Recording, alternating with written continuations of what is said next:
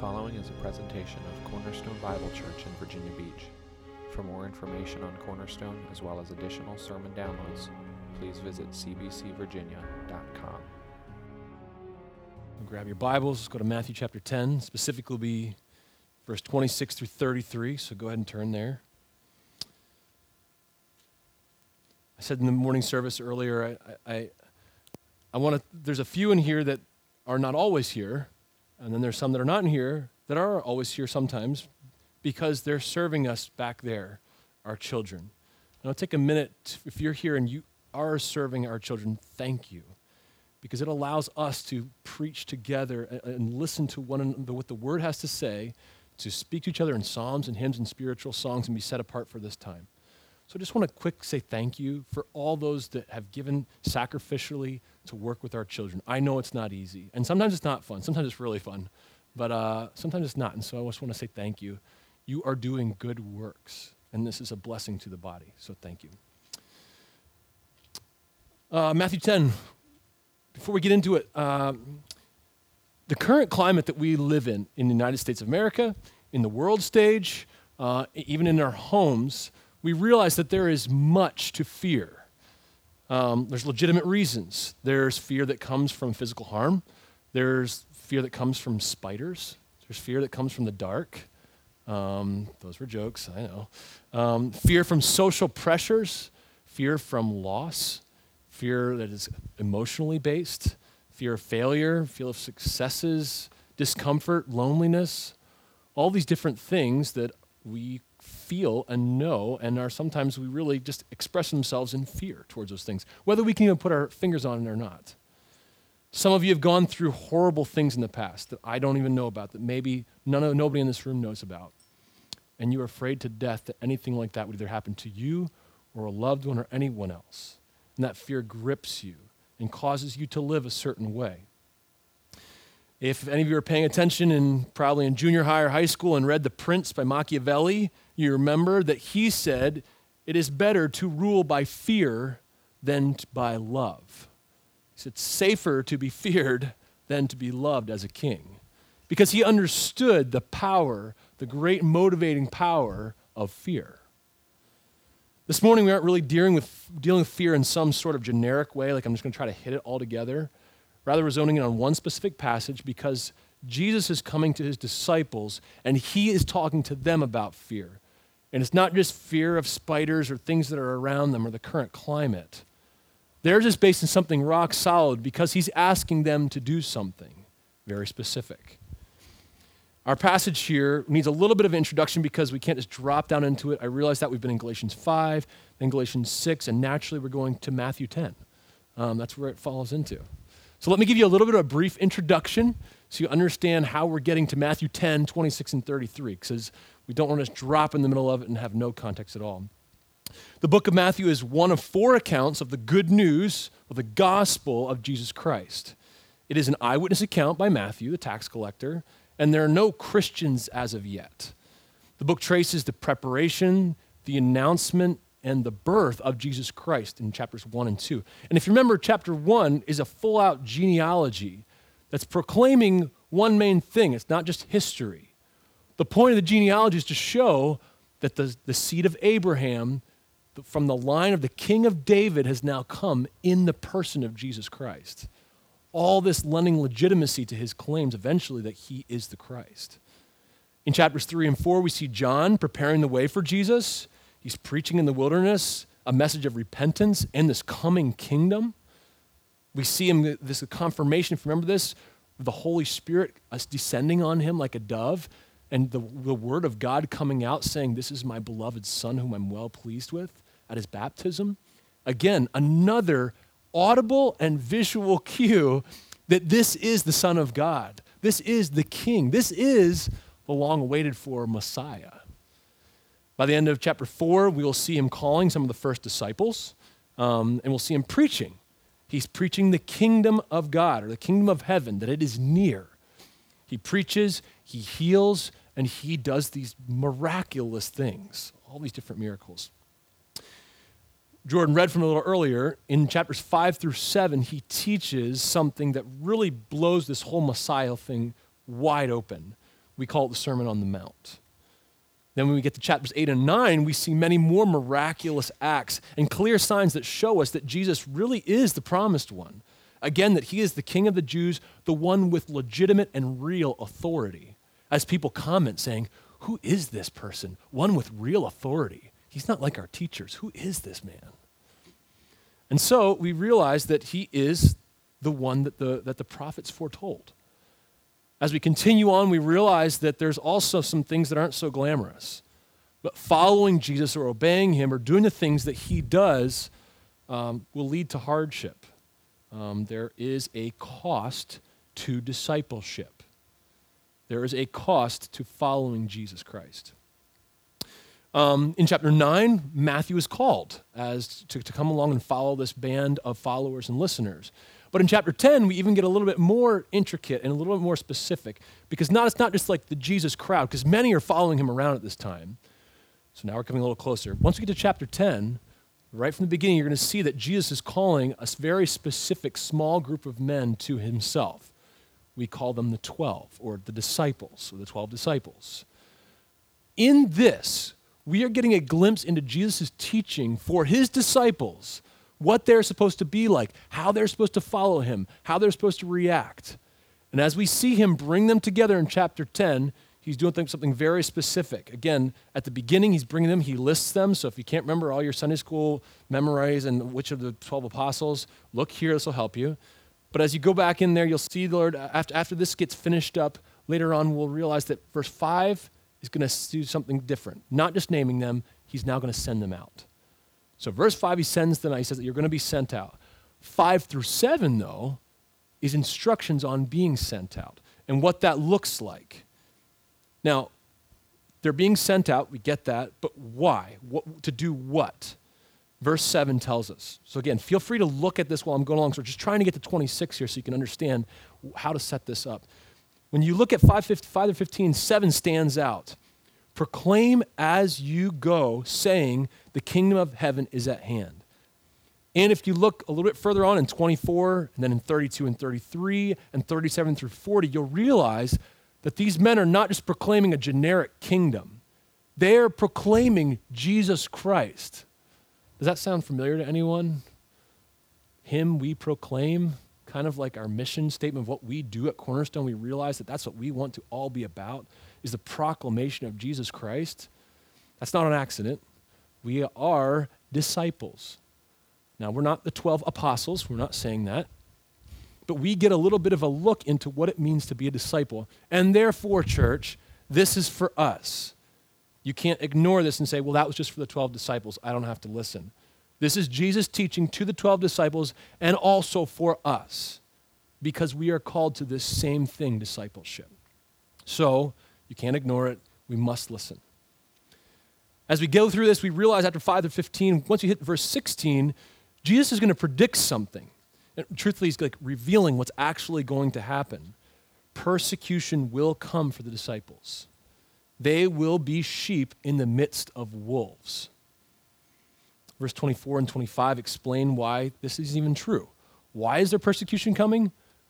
It's kind of like the duh statement. You're, you're disciples of the one who was persecuted. And we know the end, what's going to happen, so far to the point that he will be hung on a cross. And then I love the little, the little end there. It says, uh, a little verse, I'm sorry, chapter 10, verse 25 is enough for the disciple to be like his teacher and the servant like his master. If they have called the master of the house Beelzebub, how much more will they malign those of his household? You should not be surprised at the fact that you will face persecution. It will happen. If you are a follower, you are going to face persecution. And so in verse 24 and 25, we realize that that's what's going to happen, and it makes sense that as we follow him, this will happen to us. In verses 26 through 33, our passage today, Jesus reminds his disciples, in the midst of all this that's going on, that they need not be afraid, but rather should stand true to proclaiming Christ. And there are three reasons given. Today, that's what we're going to look at. So now I've brought you up to this passage. Let us read together verse 26 through 33. So remember, they're being sent out. He calls them. He is sending them out, giving them instructions what they're to do, how they're to go and proclaim this message. He says, You will face persecution. You shouldn't be surprised by it because you're already a follower of me. And so, verse 26. So have no fear of them, for nothing is covered that will not be revealed, or hidden that will not be known. What I tell you in the dark, say in the light. And what you hear whispered, proclaim on the housetops. Do not fear those who kill the body but cannot kill the soul. Rather, fear him who can destroy both soul and body in hell. Are not two sparrows sold for a penny, and not one of them fall will fall to the ground apart from your father? But even the hairs of your head are all numbered. Fear not, therefore. You are more valuable, you are of more value than many sparrows. So everyone who acknowledges me before men, I also will acknowledge before my Father who is in heaven. But whoever denies me before men, I also will deny before my Father who is in heaven. Let's pray. God, we ask this morning that you would reveal the scriptures to us, showing us your heart and who you are, showing us who we are. And Lord, may we chase after you as a pearl of great price. May we value you higher than the things that are around us. May we value your word this morning that teaches us. May we have ears to hear and we'd be changed. God, would you use this word to change us? Would you use your people here in this room to go out from this place and proclaim Jesus Christ to the dying and lost world around them who need to know that Jesus saves? Would you help them to have courage because of who you are, not themselves? We love you and trust you in Jesus' name, amen. There's one point that I really want you to walk away with today. It is not difficult. It is three words Do not fear. You can write it down, that's fine if you want to, but I think you can probably remember it. Do not fear. The way that Jesus has structured this argument and this, just this little paragraph here, we have three clear reasons why we ought not to fear. And then he's going to wrap this whole thing up and explain it at the end as well. But what we want to jump into is why ought we not to fear? Like we talked about before, there's several things in our world to be afraid of. If any of you follow the news at all, you probably have your own list of things that you're afraid of. This strand of influenza has been terrible. It's actually killing people. That's a little bit fearful. If you have a conspiracy theorist in the room, you probably know that we're going to be overtaken by Russia pretty soon. Um, you know, and we need to be careful. Those guys are communists, comrade. So, I mean, this, this is, that's serious things that you could be afraid of. We're in jeopardy. Some of you know finances pretty well. You know there's a financial bubble that continues to possibly grow in the background here as we get lulled to sleep by a good economy. And uh, we'll probably experience eventually one day a worse recession than anything we've seen before. Those are things to be fearful of. Uh, we understand that. That causes fear. Your 401k, worth pennies on the dollars that you have saved. Your house, the value plummets. We know Social Security is going to be completely gone. There are many things that we have good reason to fear for. And like I said before, those are sometimes silly, but I don't even know what each of you have gone through in your families, in your social lives, your past. I have no idea. Some I do. And I know the deep hurt that sets inside of you because you've experienced terrible loss family loss, physical loss, emotional loss. These are all real things and you never, you know, you never want that again. And you'll almost do anything to keep that hurt away and that constant fear that I don't, I don't want that in my life. And this is just kind of a, a sampling of what it means to like be American in the world today, in our modern era. Uh, this isn't even reminding you that there's even more things to be concerned about if you're actually a Christian. Because not only are we concerned about all these things, we also know, as Jesus reminds the disciples, that there will be persecution. Our ideology is completely different than the rest of the world. If you don't know this, I'll say it very clearly Jesus is exclusive, it is only by Him. And that is not something that many people like to hear. We like toleration and we like inclusion. We want to all be together and, like, hey, you know, just have faith. That's good. No, it's not. If there's no reference, not Jesus is the one that you are trusting, there's nothing else. And it will lead you away from him. And so, when we are called and we realize that, it's a very clear message that we are saying to the world, there will be some sort of persecution. He described his followers, if you remember this, as sheep in the midst of wolves in verse 16. He said that they would be delivered of the courts, they would be flogged for his sake. He says they will be hated for, by all for my name's sake. Now, we could all agree that probably none of us are under a lot of physical persecution in our lives. Um, the, the, the, the, church in the United States of America really isn't currently doing anything that's causing great physical persecution to us, although we know around the world that is happening. At the same time, that is not to make little of the persecution that you do experience. I'm not here to shame you to say, well, you're not losing your head, so get, get tough. You do experience some sort of persecution. I know that because I work every day. I work in, in the world. I know exactly what it's like. As our ideology comes up against other ideologies, and it's not, like I said before, not just one of many, the exclusive one that says, Jesus made this world. You need him. And what you're saying right now is not right. As we present the truth in love to the world around us, there will be persecution. You will be hated for my, my name's sake. And also, just one more thing you and I know the fear and uncertainty that comes from trusting in someone who is not seen. You and I have not walked with Jesus along the road as he called the disciples. You and I have not seen him touch people's eyes and make them be able to see again. We have not sat there and listened to his sermons. We didn't get to watch him walk on water. And so what we actually experience is something very different. We experience Him through His Word and through His Spirit's work in our life. And so it's very different. And there's this uncertainty and sometimes even a fear that we, since we can't see it and touch it and feel it, that I'm, I'm not quite sure if it's real. And I, like, I have a little uncertainty about that. He knows these things. We know Him because of His Word and because of His unseen Holy Spirit dwelling within us. We then are called to live as disciples of one who is not seen yet.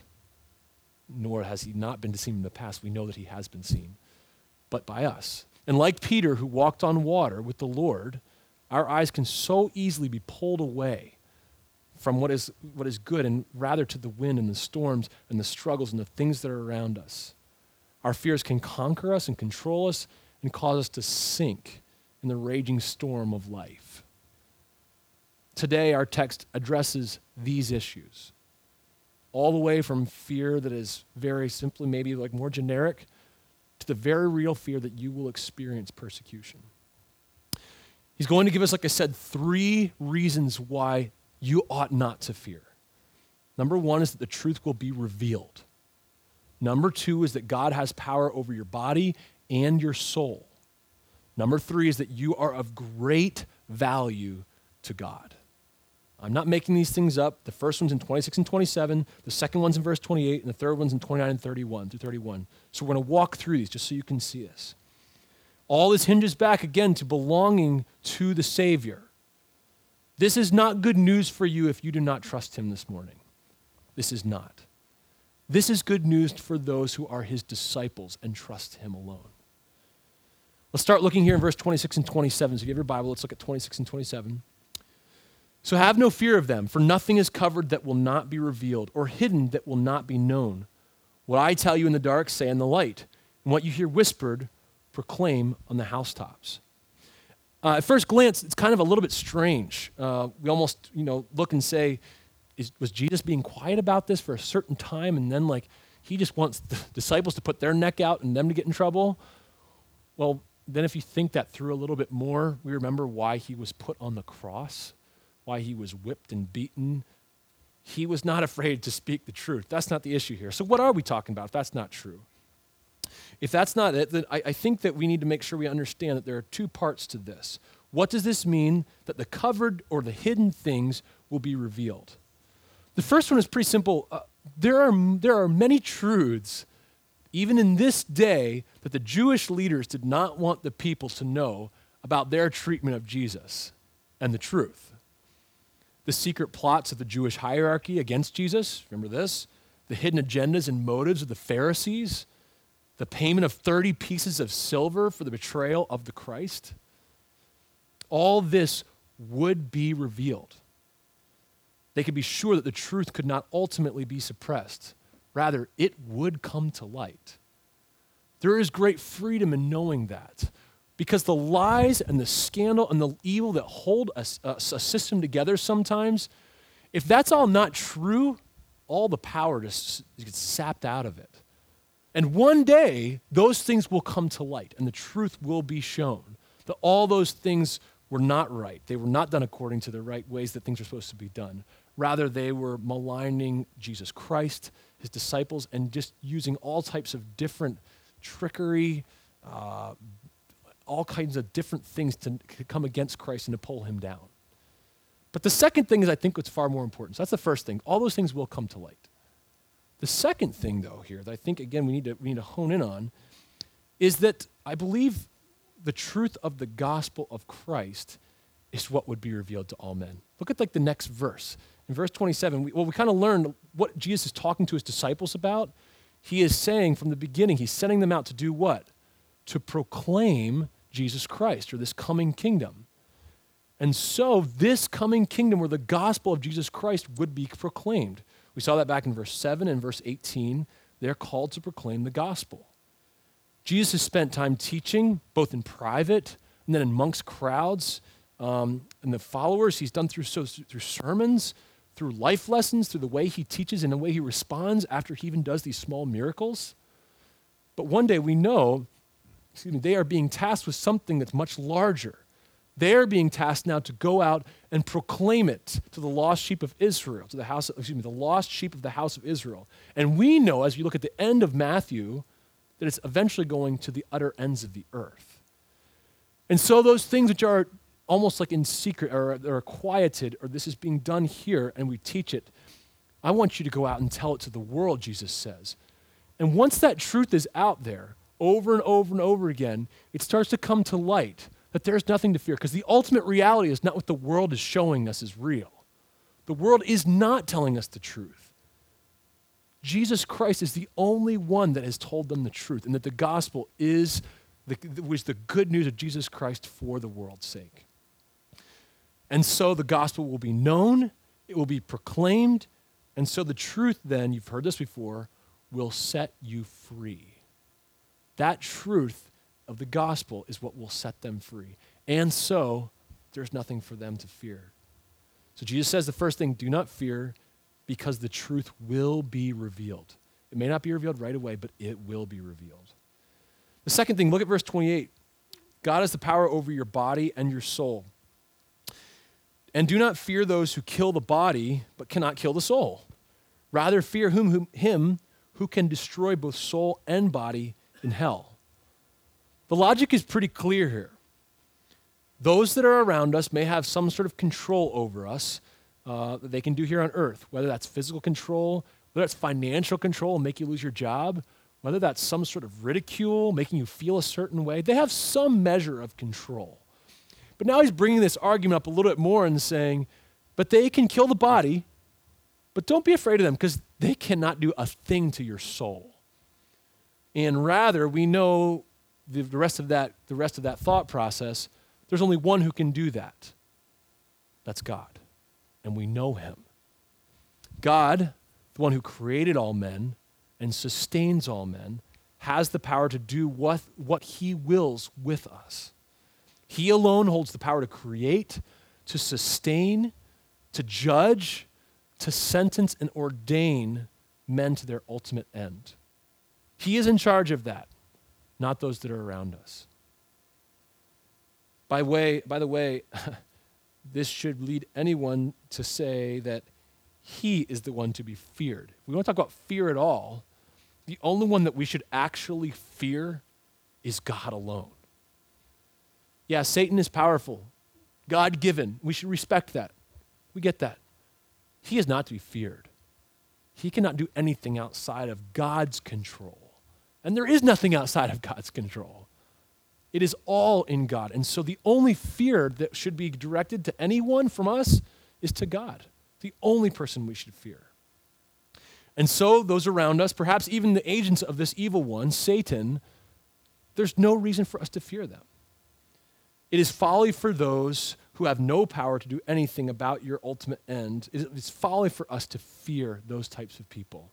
They have no power. Creatures, creator. Who's more powerful to do anything about your life and your end game? Creatures can't do a thing about it. We are nothing but creation. By the way, you can't do anything specifically about your end either. Only the Creator can do that. Only the one who has ultimate power. Only the one who should increase and we should decrease because we realize the actuality of the situation. That He is God and we are just men. Created in His image. I'm not, I'm not putting that down. But we are men and He is God alone. And so there should be no fear of man that's legitimate. The third reason, then, we should not fear is found in verse 29 through 31. Look at 29. Are not two sparrows sold for a penny? And not one of them will fall to the ground apart from your Father. But even the hairs of your head are all numbered. fear not, therefore. You are of more value than many sparrows.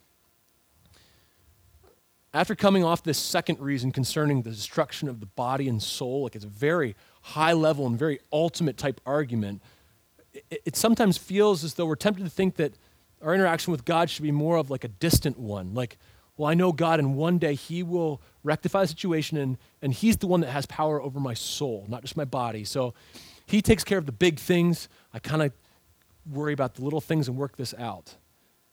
But there's more to it than that because Jesus brings something up that's seemingly insignificant.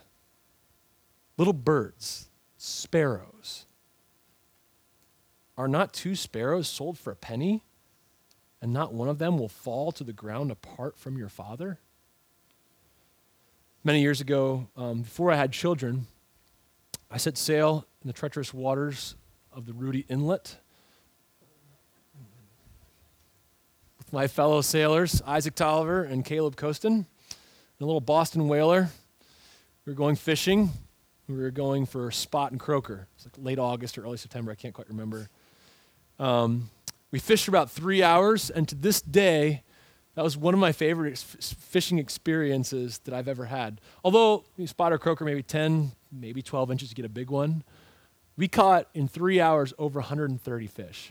That is not a fish story, I promise you. You can verify from Caleb or from Isaac. It was an incredible day. I mean, there was one point I can remember because we weren't using the casting nets either. We were using rod and reel with a two with a two prong uh, rig on it, and the three of us were out there. And there were times where Isaac would say, Hey, take these fish off. So I'm, I'm working to take my this fish off for him. He's casting it back out, and Caleb's got like two bouncing off my shoulder. So I'm working on these ones next. He's like, Hey, get those off. I get these back in the water. So I'm doing this, and my pole's over here going, you know, and like, so all three of us, and then all of a sudden Isaac's back. It was a time that I, it was super fun. We were just constantly catching fish. Um, and in that experience, you know, I consider that story, and I never thought about the three, four, or five fish that when I'm working them, getting off the hook, Oh, they slipped out of my hands back in the Rudee Inlet. Oh, that's all right. I'm, I got three or four or five or ten more over here that I got to keep working on, and I never considered them. They're really kind of insignificant to me. Even when I'm working on filleting these fish out, these little guys, getting these, all these beautiful little fish sticks out of them, um, you know, I, some would fall on the ground. I was like, oh, keep these ones clean. Okay, it didn't really, almost didn't even matter. Almost insignificant to me. They just didn't matter. But if I can borrow that story for a minute, to illustrate the point of verses 29 through 31, not one of those fresh little fish fell to the ground or back into the ocean apart from my father. Now, that's a silly story, right? We all can agree that's what are you trying to say? Well, it's almost that silly that Jesus would talk about these two little sparrows that you'd buy for a penny. These sparrows were something that people would eat. They were small. They were, uh, they were just very, almost inconsequential, but they were a small price, but it didn't matter necessarily. If someone lost one, ah, it's okay. That being said, he says, and not one of them will fall to the ground apart from your Father. He doesn't say Father's knowledge or Father's will, he just keeps it open there to say Father.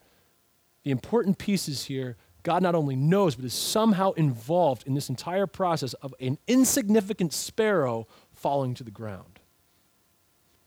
Verse 30 but even the hairs of your head are all numbered. You thought sparrows, that's small. Why don't we go down to the minute level of how many hairs are on your head? Or not on your head for some of you. The point is, he knows of all of them. And not just one person, he knows all of his creation, understanding what that means. And he cares and understands all those things and intricacies and can number them all. For you numbers people, I think that would be a very boring spreadsheet trying to keep track of that. But God knows every single one, even to the insignificance of a hair. There's no way he could keep track of that, but he does. Um, and yet, Jesus points out that God knows his creation so intimately that he knows the number of hairs on his disciples' heads. If you need to be convinced of this truth, just remember the other sections of Scripture that make it very clear that he knows and understands and cares for you. Psalm 103, 13 through 14 is a favorite. The psalmist writes, As a father shows compassion to his children, so the Lord shows compassion to those who fear him. For he knows our frame, he remembers that we are dust. 1 Peter 5, 7, casting all your anxieties on him. Because, why? Because he cares for you. God is intimately involved in his creation. If he is involved in the sparrows falling to the ground, and the number of hairs on our heads, and the number of fish that made it into my five gallon bucket or fell into Rudee Inlet, he most certainly cares for you. And he cares about what happened to you this morning, about last night, about the things that you're thinking about now, and he knows. And he cares deeply about you. Don't think that he is so far gone, so transcendent that he only cares about your ultimate end. He cares and knows the number of the hairs on your head. And so, do not fear. You are of great value. Because the last thing in verse 31 says, Fear not, therefore, you are of more value than many sparrows. In a world of problems and sin, the enemies that you have, you know, enemies, you have nothing in and of yourself that is worth trusting in. You and I have nothing that we have worth, worth trusting in. And certainly you have nothing in and of yourself that you should cause that should cause you not to fear. You're just one of those who have control maybe over your own body. The only source of your courage today as a believer is not a state of mind, it is not found in yourself. It is found in a person. One person, that person Jesus Christ. And we begin to circle back then to see the whole purpose that's found here. Why were the disciples sent out? Him we proclaim. So proclaim the kingdom of heaven, that Jesus Christ was Lord of the kingdom, and that kingdom was very near. The three reasons that Jesus has given us to us here are great if you are truly his disciple. Look at these last verses together. Verse 32 So everyone who acknowledges me before men, I, will all, I also will acknowledge before my Father who is in heaven. But whoever denies me before men, I also will deny before my Father who is in heaven.